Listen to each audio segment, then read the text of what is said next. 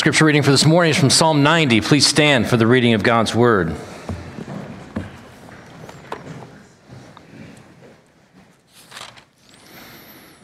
Lord, you have been our dwelling place in all generations. Before the mountains were brought forth, or ever you had formed the earth and the world, from everlasting to everlasting, you are God. You return man to dust and say, Return, O children of man. For a thousand years in your sight are but as yesterday when it is past, or as a watch in the night. You sweep them away as with a flood. They are like a dream, like grass that is renewed in the morning. In the morning it flourishes and is renewed, in the evening it fades and withers. We are brought to an end by your anger. By your wrath we are dismayed. You have set our iniquities before you, our secret sins in the light of your presence. For all our days pass away under your wrath. We bring our years to an end like a sigh. The years of our life are 70, or even by reason of strength, 80, yet their span is but toil and trouble. They are soon gone, and we fly away. Who considers the power of your anger and your wrath according to the fear of you? So teach us to number our days aright, to number our days that we may gain a heart of wisdom. Return, O Lord, how long? Have pity on your servants. Satisfy us in the morning with your steadfast love, that we may rejoice and be glad all our days. Make us glad for as many days as you have afflicted us, and for as many years as we have seen evil. Let your work be shown to your servants, and your glorious power to their children. Let the favor of the Lord our God be upon us and establish the work of our hands upon us. Yes, establish the work of our hands. This is the word of the Lord. You may be seated. Well, it's that time of year again when your news feeds and your inboxes are flooded with advertisements for the slam dunk diet plan, the, the deep discounts on daily planners, and the irresistible, unbeatable offers on gym memberships. New year, new you, right? Well, the odds are not in your favor. Around 80% of people who make New Year's resolutions have dropped them by the second week of February. uh, many don't make it nearly that long. Research conducted by a fitness app, exercise app named Strava, uh, predicts that the day, get this, this is a little close to home. The day most people are likely to give up on their New Year's resolution is January 19th. Strava calls that Quitter's Day. Oh, I know. It hurts, right? uh, Health related resolutions are the most uh, frequent, the most popular, but 80% of people who start a gym membership in January have canceled their gym membership within five months. I don't mean to be a downer, right? Most of us, or I should say some of us, have been making a $10 monthly donation to Planet Fitness for a lot longer than five months, right? All of us, though, we feel the pull of Quitter's Day, right? We should pursue better health. I'm not, I'm not saying we shouldn't like have a gym membership and actually go to the gym. We should pursue better health, not so we can measure our worth in the mirror or or in the in the eyes of other people, but simply because these these bodies are a gift from the Lord and we're called to steward them as, as well as we can. But again, we all feel the pull of quitter's day. It may not be a lack of willpower that does us in, in the end, it may be, and for all of us will be, simply the fact that our bodies break down, our intellectual capacity diminishes, our memory fades, because we are not God.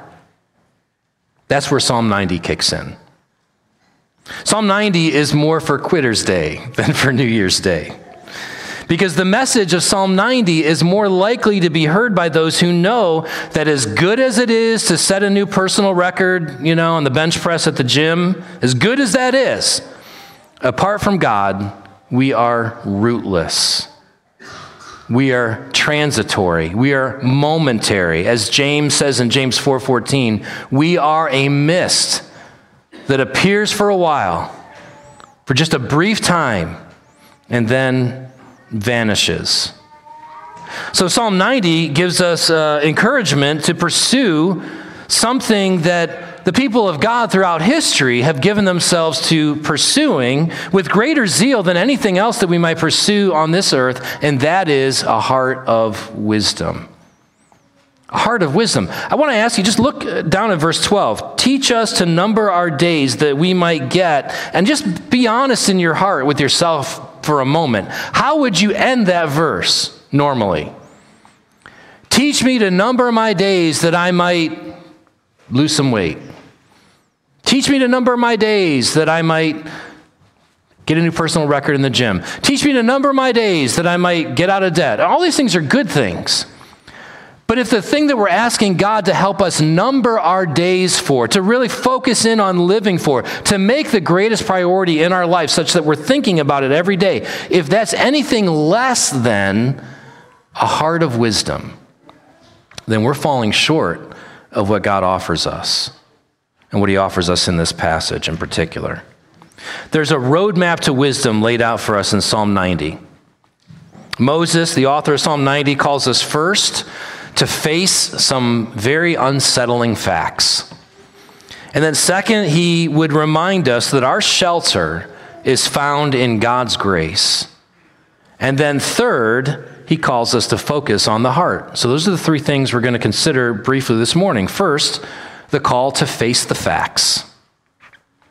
And then, second, the fact that our shelter is in grace. And then, third, the need to focus on the heart as we head into a new year. But first, let's pray. Father in heaven, we thank you uh, this morning for your grace, Lord, the fact that we are here the fact that we have breath in our lungs, the fact that we have a desire to even know you or know things about you. Lord, this is a gift from you. Lord, we pray that, that today, as we, as we worship and as we spend time in your word, that you would be working powerfully by your Spirit to draw us to you. Lord, those who are here this morning who may not, who may not know you and, and are here, Lord, perhaps for a reason that I can't quite articulate, but they're here nonetheless. Lord, would this be the day, we pray, that you would work in their heart? That you would grant them that marvelous gift, that unimaginable grace of your salvation. And Lord, for those of us who by grace and grace alone do name you as our Savior, Lord, would you take this day and make it yet another day in which we can say, You've treated us tenderly, you've helped us along the way, you've shown us mercy, you've reassured us of your love, all because you've given us your Spirit and you work through your word by Him. And we pray all this in Jesus' name. Amen. All right, so first, face the facts. And you see them in verses 2 through 11 in particular. I'm just going to just kind of touch on them briefly. The first fact that we have to face that's rather unsettling uh, is the fact that God is eternal and we are transient. God is eternal and we are transient. Take a look at verse 2. Verse 2 says, Before the mountains were brought forth, or ever you had formed the earth and the world, from everlasting to everlasting, you are God. And then verse 3 and 4, you return man to dust and say, Return, O children of man. For a thousand years in your sight are but as yesterday when it is past, or as a watch in the night. God is the, God is the pre existent one, He is the timeless one, He's eternal. To say, like we read in verse 2, I'm sorry, in verse 4, for a thousand years in your sight are but as yesterday when it is past, or a watch in the night. That's uh, a, a, same way, it, it be as if from a time perspective, we're saying our, uh, our time, our days, our life, our momentary existence are equivalent to a drop of water in the ocean.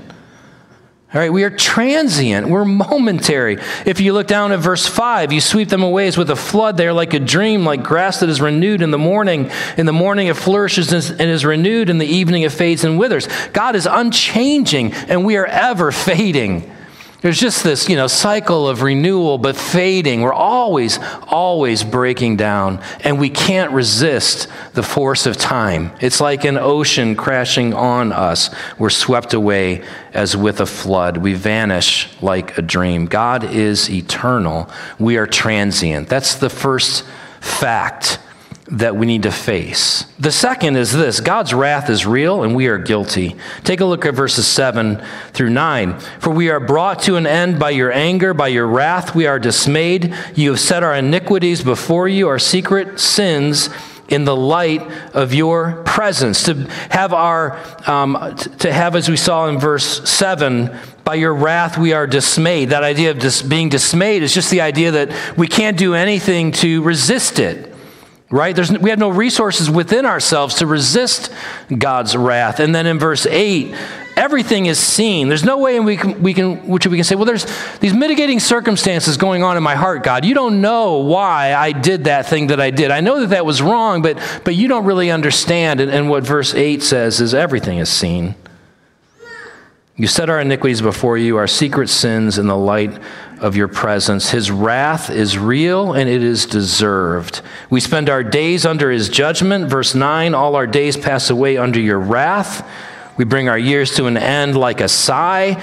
And then back up in verse 3, you return man to dust and say, Return, O children of man. Now you that echoes for you perhaps from Genesis 3:19, where um, God says, Dust you are, and to dust you shall return. But the Hebrew word for dust here is not the same word as in Genesis 3:19. The word here in Psalm 90 is the word that has to do with that which is crushed or pulverized. In other words, our return to dust is in fact itself a reminder of God's wrath and our just deserts. So, a couple unsettling facts that we need to face. But then, secondly, Moses says, we need to remember that our shelter is in God's grace. Shelter in grace. Now, the phrase shelter in place is a phrase that we've all very sadly grown accustomed to with the rise of uh, mass shootings throughout, throughout the country, throughout the world. Um, that idea of, of school kids, you know, having to shelter in place because there's an active shooter on campus. We've grown accustomed to hearing that kind of language in the news on a far too frequent basis. The idea of sheltering in place is a, a way of, of hunkering down, of securing yourself, of, of putting yourself in, a, in an environment as best as you can where the threat that's outside of you will pass by you. Take a look at verse 1. Lord, you have been our dwelling place in all generations. That word dwelling place can also be translated refuge or shelter. Lord, you have been our shelter.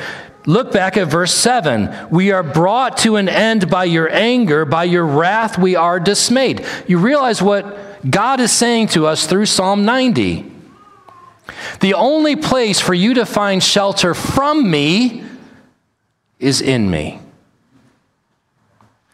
There is no fleeing from my wrath. There's only fleeing to me that you might escape my wrath. Shelter in grace. Shelter in the grace of God. There's nowhere else to flee from the wrath that we deserve from God other than in God. God's love for you, if your hope is in Jesus Christ, is unfailing. Look at verse 14.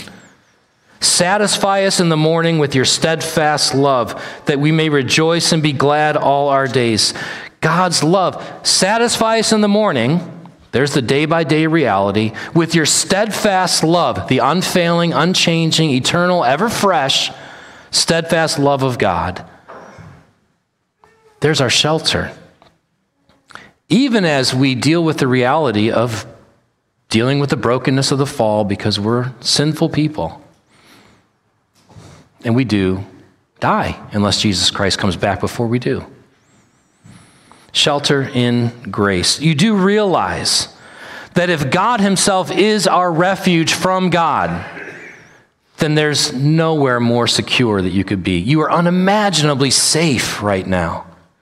If the very wrath of God, the thing that you should ultimately fear more than anything else, is no longer that which you should fear, then is there anything else left to fear?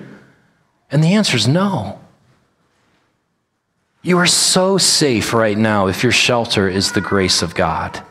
No matter what happens in 2023, and we don't know what's going to happen in 2023.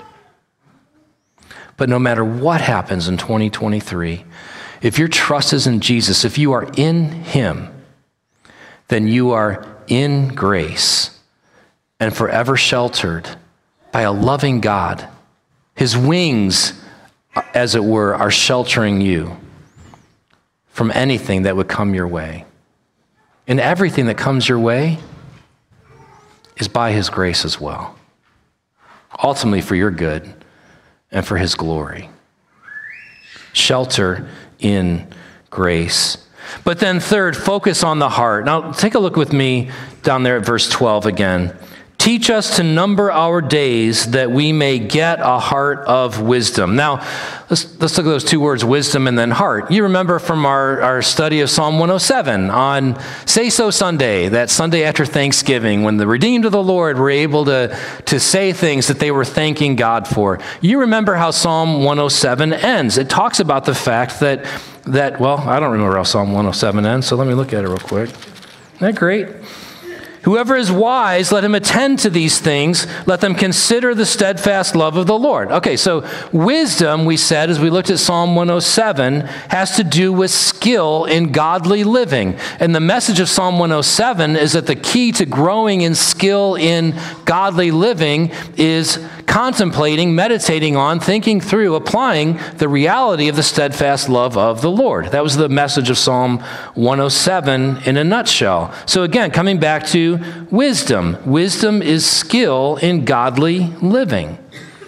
So, those who are wise are able to make a choice that honors God whenever the choice is not a matter of right and wrong, but simply choosing the path that is most right, most glorifying to God. Right? The, the wise are skillful in doing just that. When it comes to how you relate to people around you, whether the people who, who love you or people who don't love you, people who are in authority over you, or people who are in your charge, the wise are those who are able to, to deal with those relationships and engage in those relationships in the way that's most honoring to God. They can discern that. When it comes to our own bodies, when it comes to our health and our, our wealth and our time and our energy, the wise are those who are able to uh, live in the reality of all those things in the way that's most glorifying to God. That's wisdom. Wisdom is skill in godly living. But think about that word, heart. Teach us to number our days that we may get a heart of wisdom.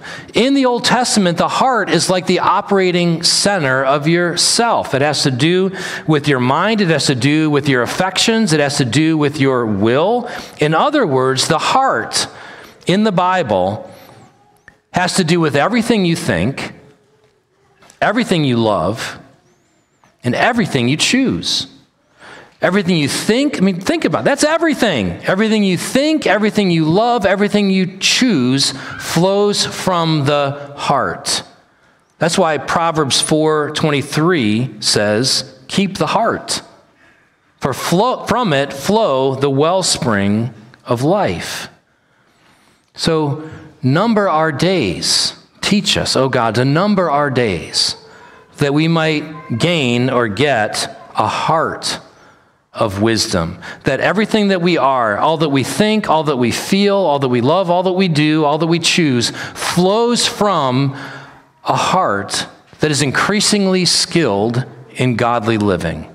Now, I want to end with five words that all begin with the letter R. Wendy and I have been reminding ourselves of these R words regularly in our morning devotionals because, at least for us anyway, we feel like these five words that all begin with R are words that kind of help us think about what it would mean to go to God and say, God, help us to number our days that we might get this heart of wisdom. I think the, the five R words are seen in Psalm 90, but I don't want to make you think that we went to Psalm 90 and got these five R words from there. All right, so this is things that we're just using words that we're looking to, that we remind ourselves of, that we can see at various places of Scripture. This is the difference, my dear friends, between exegesis and eisegesis. All right? Exegesis is you go to the word and you pull out what's there. Eisegesis is you take some idea and bring it into scripture. That's dangerous. That's not good. We're trying not to eisegete. Okay? I think that the things that we're talking, I'm, I'm qualifying this way too much, but you get the idea. All right. All right. So these are biblical principles, these five R's. I think that they are here in Psalm 90. I think that they're biblically supported, and I'll stop justifying and just get on to the five R's. All right? And I'll couch them in these three, these three phrases. First, practice rhythms of grace for personal renewal. There's the first two R's rhythms and renewal. Practice rhythms of grace for personal renewal. Take a look at verse 14 with me. Verse 14 says, Satisfy us with the morning, with your, in the morning with your steadfast love, that we may rejoice and be glad all our days. 14a, rhythms. 14b, renewal. Satisfy us in the morning with your steadfast love. There's the daily, the perpetual, the regular, putting yourself, I like to say, I think of it this way putting myself in the way of grace. Like I wake up in the morning, I think, I need to put myself in a place where God's grace can just plow over me. Like I need to stand out in the road of God's grace so that the grace truck will hit me. That's rhythms of grace. It's getting, it's getting in God's word. It's being able to say, God, I, I believe your spirit dwells in me. I believe your spirit works powerfully through your word. I pray that as I come before this portion of your word this morning, that you will just plow me over, that you'll convict me of my sin, that you'll remind me of my humanity, that you'll remind me of your glory that you'll grant me that amazing and wonderful and undeserved gift of repentance and faith. That as I come before your word and I, I find myself bowed down and broken, you reach out to me, as it were, through your word, by your spirit, to lift up my chin and say, Mark, I love you. You're mine. Lord, let that be my daily experience of your grace. That I might, 14b, rejoice and be glad all my days. There's renewal. There, there's a line. I don't, let me think about it this way not so much a line as, a, as it is a river that has as its source the love of God in the cross of Christ. That, that leads to a greater, a greater uh, you know, like, you know, Mississippi River flood of joy in our lives. I'll just give you a couple verses. You can write them down and you can trace the, the river from its source to your heart. Romans 5:18, God demonstrated his love for us and that while we were still sinners Christ died for us. There's there's the eternal, unimaginable, vast source.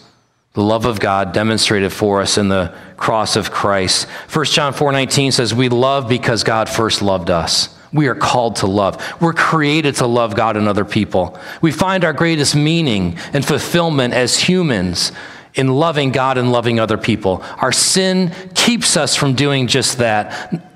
Because of our sin, we don't want to do that. Yet God demonstrated his love for us in the cross of Christ. We love because God first loved us. And then we read in uh, John 14, 15, Jesus says, If you love me, you'll obey what I command. That's, that's actually good news. That's not Jesus kind of saying, Well, if you love me, you'll obey what I command. Jesus is saying, I know what's best for you. I, I created you. You will find your greatest joy in loving me. And if you love me, you will obey what I command. You'll obey my commands. Your hope, your joy, your, your peace, your satisfaction in life flows from walking in obedience before me. If you love me, you'll do just that. Well, we love Jesus because he first loved us. The more we look to God for a greater experience of his love for us, the more we will love Jesus. And Jesus says, As you obey me, as you love me, this is John 15, verse 11, my joy will be in you, that your joy will be full. Could you imagine Jesus' joy in you that your joy may be full, may be complete. There, there's, the, there's the river washing over you, the river of God's grace flowing from the cross, that your life, your days might be marked by this renewal that looks like joy. Jesus' joy. Joy he's giving you, that your joy might be full. All right, there's rhythms, renewal. Second, see your mundane routines as a means of restoration. So there's the third and the fourth R's routine and restoration. Now, where do I get that? Take a look at verse 17.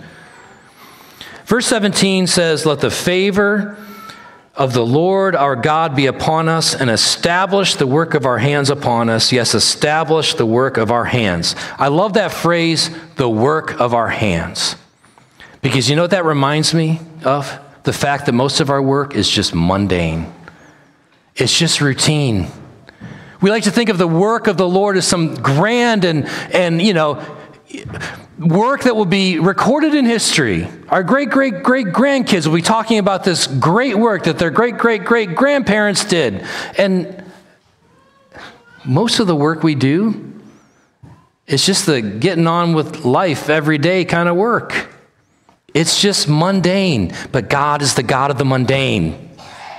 He cares about every little aspect of our lives. Everything that we do, whether we eat or drink, is to be done for the glory of God. Right? These things that we consider routine are actually a means under God's grace in which we're working to bring restoration. We're pushing back the effects of the fall. I love that phrase. I got that phrase from Wendy when she talked about her, her gardening work that she does, the weeding. I'm like, how do you, and weeding, ugh. She says, you know what? I'm pushing back the effects of the fall. With every weed I pull, I'm pushing back the effects of the fall.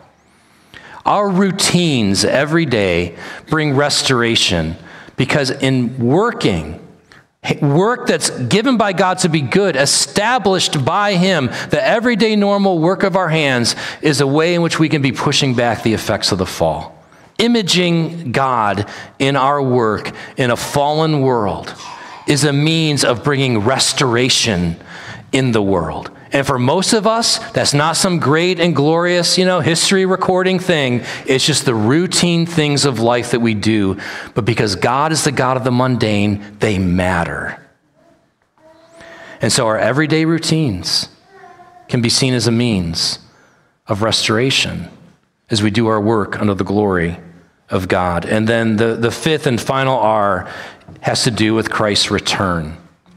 And it's this live coram deo. I'll define that in a second. Live coram deo as you watch for Christ's return. Coram deo, it's just a Latin phrase that has to do with before the face of God. I love the way R.C. Sproul defines what it means to live coram deo. R.C. Sproul says to live coram deo is to live one's entire life in the presence of God, under the authority of God, to the glory of God. That's life. That's, that's the good life. That's the life that we are created to live in the presence of God, under the authority of God, for the glory of God. That's the good life. That's the life that we're created by God to live. Because of our sin and sin in the world, we don't live. And yet, God, by His grace, has brought redemption in His Son, Jesus Christ, that we might be reconciled to Him and able to live in a way that is, in fact, coram deo, without fear, without dread, with great joy for His glory, under His authority. That is actually the good life. It's the life worth pursuing. But as a Christian, that's not the end. The end is so much more glorious. Now, I want to look at the, you see the word return in here, but you know this is BC, this is before Christ, so they meant something different than, by return than we do. But take a look with me still at uh, verse 12. Teach us to number our days that we may gain a heart of wisdom. And then verse 13 Return, O Lord, how long?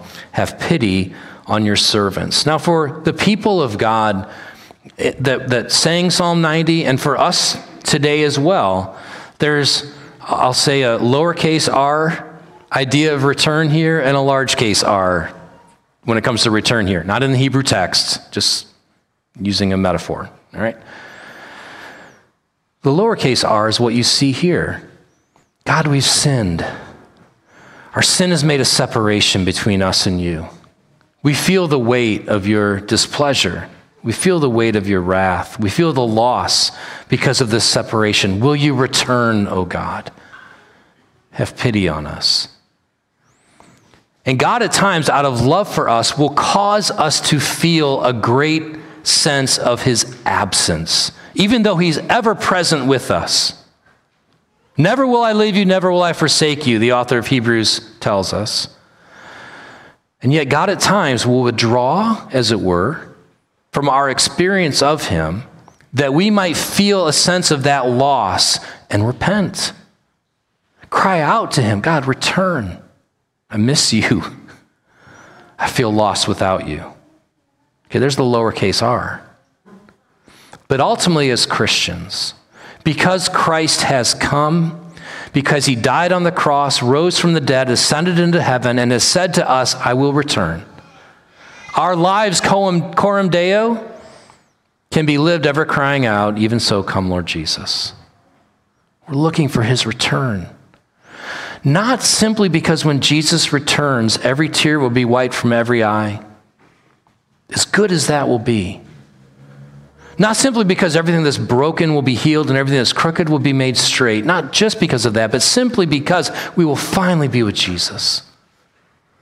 We'll finally be with the one that we have come to love because he has loved us, who we long to serve because he has so graciously served us in laying down his life for us the one who we long to dwell with for eternity because he has given his spirit that we might never, ever, ever be apart from him. That's living coram deo. It is, in fact, longing for his return and living now in the light of his countenance. James 4:14, which I quoted uh, in the, at the top of the introduction, "What is your life? You are a mist that appears for a little time and then vanishes. Mindful of that, and given the grace that God has shown us in Jesus Christ, not just for eternity after we die, but for life now.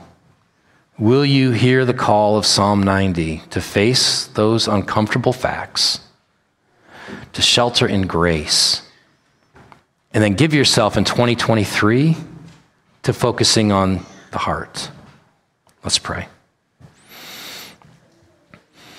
Father, we thank you again for Psalm 90. We thank you for this psalm that is written for those of us who feel or ought to feel, on the one hand, rootless in this world apart from you, transient and rightly under your wrath. And yet, having found shelter in you, we are forever rooted in your grace, looking forward to your return. Oh Lord God, we pray that you would help us live this day and each and every day numbering our days, that by your grace and grace alone we may get a heart of wisdom. And we ask this in Jesus' name. Amen.